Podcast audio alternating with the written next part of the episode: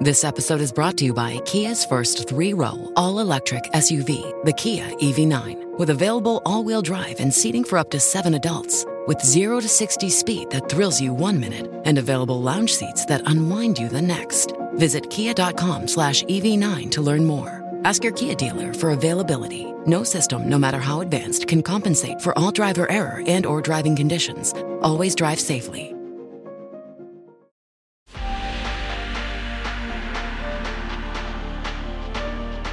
Questo è Storie di Videogame, il podcast per tutti quelli che come me non si accontentano di giocare ma vogliono saperne di più.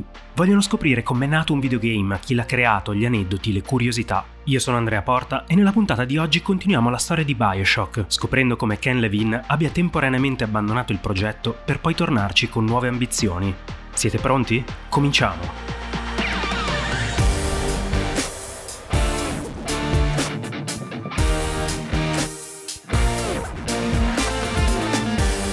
Ricordare oggi l'impatto che l'uscita di Bioshock ha avuto nel 2007 non è facile. È stato uno di quei casi nei quali per meriti puramente creativi l'industria del videogame si è fatta notare ben oltre i suoi confini. Dell'opera di Ken Levine hanno parlato le copertine di Wired e le pagine del New York Times. Guillermo del Toro ha espresso pubblicamente un enorme apprezzamento per lo stile artistico e narrativo. Per diverso tempo è stato il gioco Xbox 360 con le medie più alte di sempre sugli aggregatori, e non bisogna dimenticarsi che in quello stesso anno sono usciti Mass Effect, Assassin's Creed e Uncharted.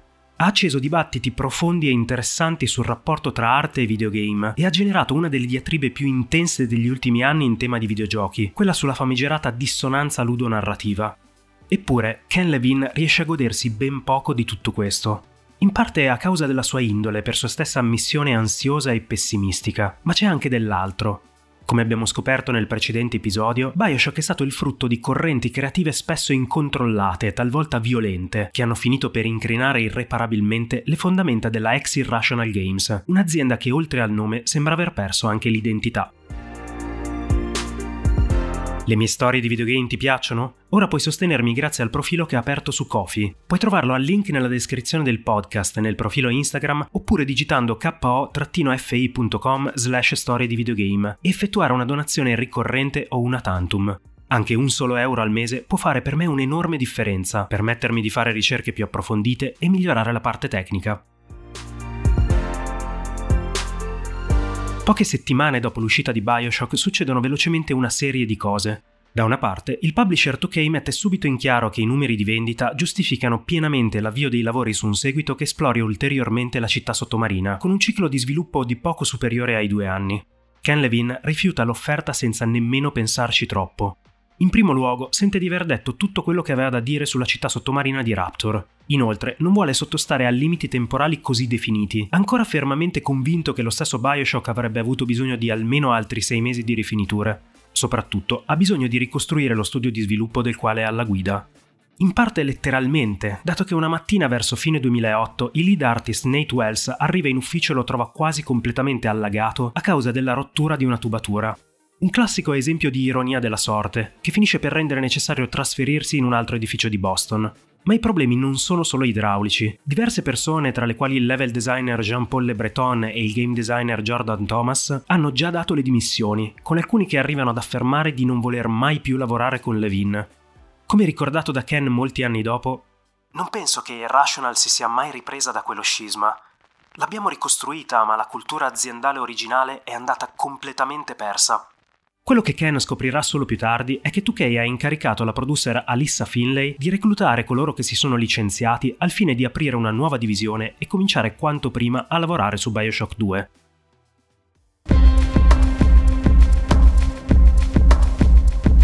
k Marin, così ribattezzata in quanto sita nell'omonima contea californiana, apre ufficialmente a fine 2007 con soli 8 dipendenti, ai quali se ne aggiungeranno progressivamente altri 70 nei mesi successivi. Gli uffici vengono realizzati in una base dell'aeronautica dismessa, con enormi hangar che si trasformano in open space. Alla guida del progetto Bioshock 2 viene messo proprio Jordan Thomas, il quale dà il via ai lavori con un meeting nel quale ricorda al team che stanno per affrontare una sfida enorme. Bioshock è un successo su tutta la linea e si sta guadagnando una reputazione incredibile. Le aspettative dei giocatori saranno altissime. Il nostro lavoro è individuare tutti i possibili margini di miglioramento e esplorare la città di Rapture ancora più a fondo. Dietro la parlantina veloce e gli occhi sempre sorridenti di Thomas si nascondono tuttavia ansie non indifferenti. Ha raccolto un testimone che scotta, ha poco tempo e un team inizialmente molto piccolo e soprattutto sa che gli occhi di tutto il mondo saranno puntati su Bioshock 2 non appena verrà formalmente annunciato. Probabilmente nel tentativo di pareggiare le geniali intuizioni di Levin, decide di accentrare su se stesso ancora una volta le scelte creative e propone un concept che vedrebbe il giocatore rivivere le memorie di alcuni cittadini di spicco della città di Rapture tramite un espediente narrativo non meglio specificato. È un'idea ambiziosa e volta sia a differenziare profondamente il gameplay rispetto al predecessore, sia a portare i giocatori a esplorare angoli di Rapture mai visti prima. Purtroppo il concept si rivela non solo troppo ambizioso, ma anche eccessivamente radicale, più si aggiungono dettagli a questa idea, più tutti si rendono conto che l'esperienza risultante si sta allontanando da ciò che ha reso Bioshock un successo. Dopo diversi giri a vuoto con il team dedicato al game design, Jordan è costretto a tornare sui propri passi e a ridimensionare notevolmente l'idea originale. Questo finisce per generare da subito un certo affanno per 2K Marin, costretta a sprecare una parte del lavoro fatto e a ripartire da zero. Rispetto al concept iniziale, l'unica idea che si salva è quella relativa al mostrare nuovi volti della città di Rapture si decide di ambientare Bioshock 2 otto anni dopo gli eventi dell'originale, in modo da mostrare la città sottomarina in una situazione ormai critica, con allagamenti e cedimenti che fanno da metafora del suo inesorabile sgretolarsi sotto il peso delle ambizioni. Inoltre, laddove il capostipite conduceva il giocatore attraverso i quartieri più ricchi della città, si sceglie di creare un forte contrasto, facendo sì che Bioshock 2 si ambienti per lo più in zone popolari. Tutto questo anche per rispecchiare una trama che dalle riflessioni sull'oggettivismo del primo episodio passa al collettivismo. Nel ruolo di antagonista, a Andrew Ryan succede infatti Sofia Lamb, un personaggio quasi completamente speculare rispetto al predecessore. Continuando a lavorare sull'espansione degli elementi migliori del primo capitolo, Thomas e il team decidono di concentrarsi sul rapporto tra i Big Daddy e le Little Sister, non a caso uno degli elementi più apprezzati dai fan del capostipite. Umanizzare il loro rapporto diventa uno degli obiettivi, rispecchiato anche da un design rivisto per le sister, i cui lineamenti si addolciscono visibilmente. Decidono inoltre che il giocatore non si troverà più nei panni di un estraneo alla città, ma la vivrà dagli occhi di uno degli ingranaggi più importanti del suo ecosistema. Si troverà infatti nei panni di un prototipo molto speciale di Big Daddy e potrà conoscere aspetti della città sottomarina mai visti prima. Quello che era partito come un ambizioso sequel diventa quindi progressivamente un seguito molto più tradizionale, che non nasconde una natura speculare al primo episodio e ne approfondisce gli aspetti meno riusciti. I combattimenti diventano più tattici, le tipologie di nemici aumentano, i dialoghi con i comprimari sono più lunghi e articolati, il potere decisionale nettamente ampliato, con effetti sul finale del gioco. Considerati i forti ritardi causati dalla deriva iniziale del concept e le tensioni lungo lo sviluppo, non stupisce che Bioshock 2 non riesca a far del tutto breccia nel cuore degli appassionati. Viene sicuramente percepito come un'opera non priva di meriti, in particolare quello di aver permesso l'esplorazione di angoli inediti di Raptor e di aver migliorato notevolmente i combattimenti, ma la trama non riesce a lasciare il segno come quella del capostipite e la città sottomarina inevitabilmente non può restituire il fascino della prima volta. Alla sua uscita a febbraio 2010 i numeri di vendita rispecchiano un'accoglienza solida ma tiepida. Raggiunge in un solo mese i 3 milioni di copie, ma va incontro subito dopo a una forte battuta d'arresto, finendo per non soddisfare le aspettative di 2K, soprattutto considerata l'uscita in contemporanea su tutte le piattaforme.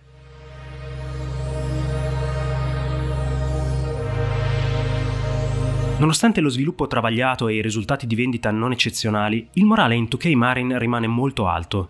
Chiusi i lavori su Bioshock 2, Jordan Thomas e il resto dell'azienda non vedono l'ora di iniziare a lavorare a tempo pieno su Richmond, nome in codice di un progetto delineato da diversi fogli di game design come una simulazione immersiva abbinata a un mondo online dove incontrare altri giocatori.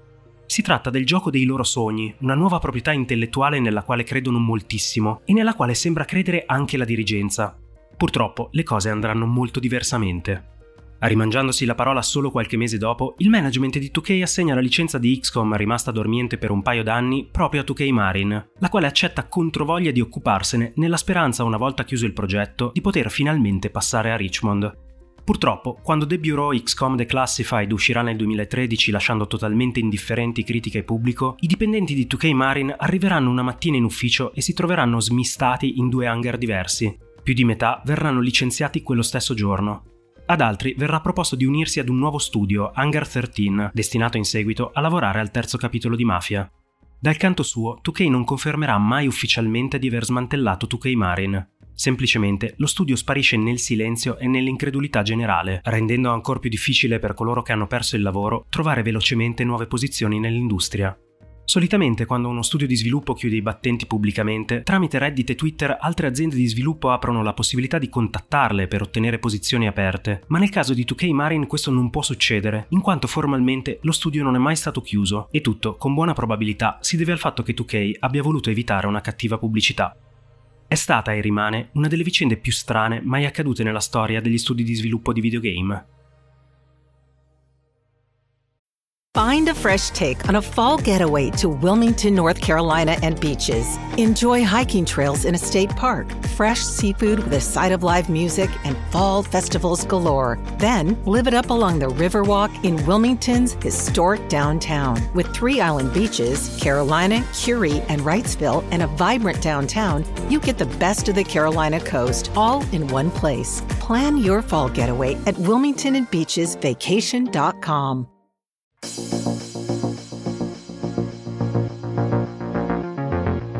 Non è da meno quanto succede in quegli stessi anni in Irrational Games, un nome che Ken Levine riesce a ripristinare dopo lunghe diatribe. Più o meno quando i lavori su Bioshock 2 sono in corso in 2K Marin da circa 6 mesi, ossia a metà 2008, Levine decide di riprendere in mano la famosa licenza di XCOM, della quale conosciamo già il destino.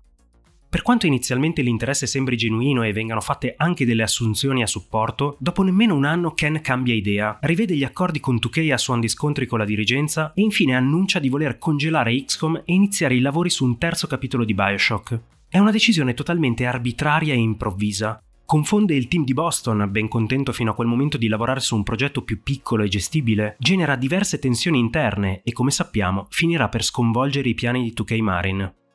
In prospettiva, il nome in codice scelto a metà 2009 per il terzo capitolo di Bioshock strappa quasi un sorriso amaro. Lo chiamano Project Icarus. Il lavoro di preproduzione parte da subito basandosi su due concetti ben precisi. Il primo è che sia necessario allontanarsi dalla città di Rapture, il secondo è che Project Icarus dovrà rappresentare la massima espressione delle caratteristiche fondanti del primo Bioshock. E qui sorgono spontanee diverse domande. Cosa ha reso il capostipite uno dei giochi più celebrati della storia? Com'è possibile immaginare creature che diventino icone di stile tanto quanto i Big Daddy e le Little Sister? Se ricordate, era stato lo stesso Levine a raccontare come la sua filosofia di creazione si sia sempre basata su un'idea grezza di gameplay e sia arrivata solo dopo a storia e ambientazione. Ebbene, con Project Icarus, Ken sembra tradire il suo stesso iter di sviluppo, partendo non da una meccanica, bensì dalla necessità di trovare un'ambientazione e dei personaggi che possano rivaleggiare con quelli di Rapture. Probabilmente anche a causa di questo intento creativo viziato dalla necessità di reggere un difficile confronto con se stesso, Project Icarus è nel caos sin dai primi mesi di lavoro. Se l'idea di una città sospesa tra le nuvole arriva molto presto, ispirata dal libro The Devil in the White City di Eric Larson, tutti gli altri elementi, compresi il collocamento temporale, la natura dei protagonisti e la trama di fondo, continuano a cambiare, causando già sin dall'inizio enormi sprechi di tempo per sceneggiatori e artisti, costretti di continuo a buttare via settimane di lavoro e a ripartire ogni volta da capo. Sebbene lo spreco di alcuni asset sia abbastanza normale durante lo sviluppo di un videogame, e accada anche con i concept art creati per il cinema, nel caso di Bioshock Infinite questo diventa il fondamento dello sviluppo, basato sostanzialmente su un costante andare a tentoni e poi ripartire. Spiegare la frustrazione generata da un simile iter è impossibile e si può solamente provare a immaginarla. Quando ad agosto 2010 Bioshock Infinite viene ufficialmente svelato nel corso di un evento stampa a New York, il team di sviluppo tira un sospiro di sollievo. Non solo il video creato per l'annuncio colpisce molto i giornalisti presenti e il pubblico, ma fissa per forza di cose dei punti fermi che non possono più essere cambiati. La città tra le nuvole di Columbia, l'anno 1912, i protagonisti Booker DeWitt e Elizabeth e il guardiano della prigione di quest'ultima, ossia il Songbird, palesemente votato a sostituire i Big Daddy nell'immaginario collettivo. Purtroppo, nei mesi successivi la situazione non migliora. Irrational Games effettua un massiccio round di assunzioni, ma i progressi su Bioshock Infinite sono tutt'altro che omogenei. Ora che artist e level designer hanno finalmente una base apparentemente solida su cui lavorare, a complicare le cose è la leadership creativa di Ken Levine. Intere parti di Columbia continuano a cambiare in dimensioni e forma, meccaniche di gameplay vengono prima tagliate e poi nuovamente introdotte. Un caso piuttosto eclatante è quello legato alle modalità multigiocatore, le quali vengono utilizzate da Levine come moneta di scambio per ottenere maggiori fondi da 2K. Un team interno di Irrational guidato dal level designer Bill Gardner ci lavora per mesi, arrivando a definirle e a creare alcuni prototipi, per poi vederle cancellate nell'arco di un singolo meeting, a causa dei progressi troppo lenti sui contenuti principali del gioco. Questa logica, applicata quasi a ogni aspetto di Bioshock Infinite, genera non solo continui ritardi, ma soprattutto compromette via via sempre di più il clima interno allo studio. Nel corso del 2011 Irrational distribuisce le prime immagini di gameplay, le quali riviste in prospettiva mostrano chiaramente la natura totalmente caotica dello sviluppo. Per quanto l'ambientazione e i personaggi rimangano quelli, una buona parte delle meccaniche e della libertà d'azione mostrate in quei materiali promozionali spariranno completamente dal prodotto finito, a inizio 2012 in 2K cominciano a sorgere delle preoccupazioni relativamente allo stato del gioco, in sviluppo ormai da due anni e mezzo, e il publisher decide di inserire nel team dei veterani dell'industria che abbiano già avuto a che fare con grosse produzioni, con il chiaro scopo di affiancarli a Levin nel tentativo di indirizzare lo sviluppo. Don Roy, con nomi come Microsoft e Sony sul lungo curriculum, viene subito portato in un meeting dove i lead di progetto espongono i progressi fino a quel punto, Ascolta con attenzione, poi alza gli occhi dai suoi appunti e fa una semplicissima domanda. Posso provare una build del gioco? La risposta, incredibilmente, è no. Ci sono dei frammenti sparsi come quelli creati per i materiali promozionali, ma di Bioshock Infinite non esiste di fatto una versione funzionante, e quella è solo la punta dell'iceberg. Con un numero di dipendenti che sfiora ormai i 200, senza contare diversi studi in outsourcing, i processi produttivi devono necessariamente essere ferrei per evitare sprechi. Di contro, in Irrational Games succede di continuo che massicce richieste di asset e supporti tecnologici vadano completamente sprecate a causa dei continui cambi di direzione e di idee. Il compito principale di Roy diventa quindi creare dei processi a prova di ripensamento. Solo qualche mese dopo, in Irrational arriva Rod Ferguson, nome ben noto nell'industria non solo per i suoi trascorsi in Epic Games, ma anche per il suo essere un manager notoriamente molto efficiente, in grado di prendere le decisioni giuste per chiudere grandi progetti. Prima ancora di calarsi nei suoi panni di risolutore di problemi, Ferguson svela immediatamente la sua più grande dote, saper parlare con Ken Levine. E non è una cosa da poco, dato che già a pochi mesi dall'inizio dei lavori il game designer ha ripreso il suo classico iter, fatto di intuizioni geniali, toni di voce che spesso si alzano in riunione e proprio come nel caso del primo Bioshock, scontri diretti con chiunque non sembri allineato alla direzione creativa del momento, qualunque essa sia. Se il processo creativo del capostipite della saga era stato paragonato alla creazione di un disegno, quello di Bioshock Infinite è probabilmente più affine ad una scultura.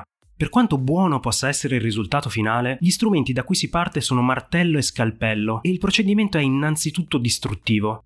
Diversi ex dipendenti di Irrational hanno descritto nel dettaglio questo tipo di situazioni, ma le parole forse più incisive rimangono quelle di Don Roy. È come se nel corso del processo creativo Ken generasse tanti giochi diversi e poi iniziasse ad un certo punto a individuare quello che vuole fare davvero. Quando questo procedimento avviene sulla carta è un conto. Quando viene fatto coinvolgendo vite umane, tempo, capitali ed emozioni è tutto un altro discorso.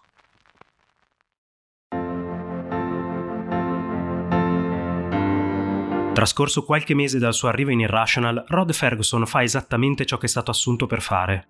Trovare un modo per chiudere i lavori su Bioshock Infinite in meno di un anno e senza che ancora esista una versione giocabile del prodotto, ma soprattutto mediare le intemperanze di Ken Levine e trasformarle in indicazioni concrete per il team di sviluppo.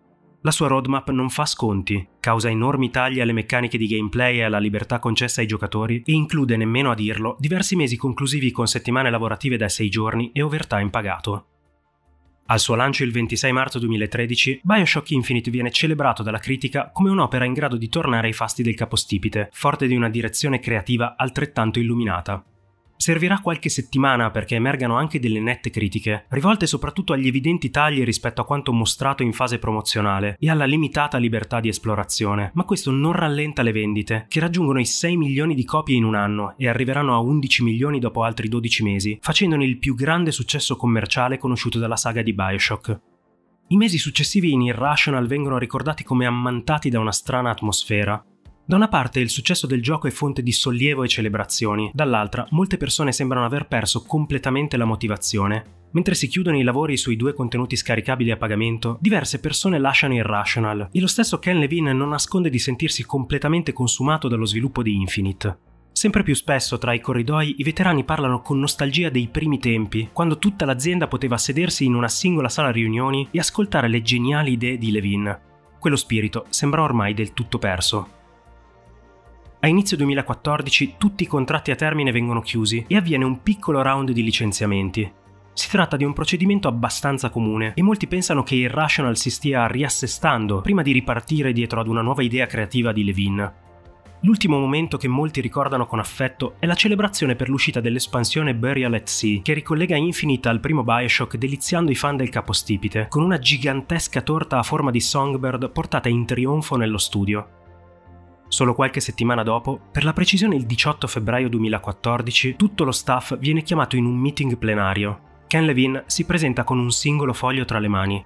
Lo solleva davanti al volto con mani visibilmente tremanti e con poche parole annuncia la chiusura di Irrational Games, non tutti tra i presenti sono sconvolti. Nelle settimane successive si scoprirà che in seguito a un accordo con 2K, Ken Levine e Don Roy avevano avvicinato 11 membri dello staff con lo scopo di reclutarli per la fondazione di un nuovo piccolo studio, oggi noto come Ghost Story Games. In altre parole, quel 18 febbraio quasi 100 persone sono rimaste disoccupate, dopo aver lavorato per quasi 5 anni ad un gioco di enorme successo commerciale e di critica. Quanto alla nuova casa di produzione di Levin, recenti notizie confermano come i progressi sul suo primo gioco ancora senza titolo, ormai in lavorazione da quasi sette anni, siano bloccati da diversi mesi a causa di continui cambi di direzione. La storia della saga di Bioshock è terribilmente tortuosa ed è arrivata a toccare le vite di ben tre diversi studi di sviluppo lungo il suo difficile percorso, nessuno dei quali è sopravvissuto sino ad oggi, sebbene per differenti motivi. Nato come il sogno di Ken Levine, è diventato successivamente un compito non sempre gradito per il suo successore Jordan Thomas, per poi infine tornare nelle mani del suo creatore, lasciando ancora una volta una lunga scia di sconvolgimenti e frizioni dietro alle sue spinte creative incontrollabili. È la dimostrazione che il genio, se non imbrigliato a dovere e supportato da un processo decisionale lucido, può facilmente sfuggire di mano e in sistemi complessi come quelli di un grande publisher arrivare a compromettere anche altri progetti o addirittura interi studi di sviluppo e vite umane. Di tutti coloro toccati da Bioshock nella loro vita professionale, in pochissimi lo ricordano con serenità, compreso lo stesso Levin. Eppure Bioshock rimane una pietra miliare del genere delle simulazioni immersive, la città sottomarina di Rapture e quella tra le nuvole di Columbia rimarranno molto a lungo nella memoria collettiva e sono in un certo senso dei veri e propri monumenti. Come le statue e gli edifici storici che ornano le capitali del mondo, sono opere meravigliose a vedersi, ma sotto la superficie nascondono sempre messaggi ben più profondi, portando con sé una memoria collettiva di eventi non sempre positivi, che è bene conoscere a fondo e non dimenticare. Vi ringrazio per l'ascolto e vi invito a votare e seguire il podcast se quello che faccio vi sta piacendo. Ringrazio i miei nuovi supporter su Kofi, dove potete supportare il podcast con una donazione cliccando sul link in descrizione. Lele, Metalwing, Francesco, Andrea, Tariaci, Giacomo, Trainitro, Mick Lounge, Angela. Grazie infinite per il supporto. Se volete darmi consigli su videogame o saghe che vorreste vedere trattati in futuro, trovate tutti i miei contatti in descrizione. Alla prossima puntata!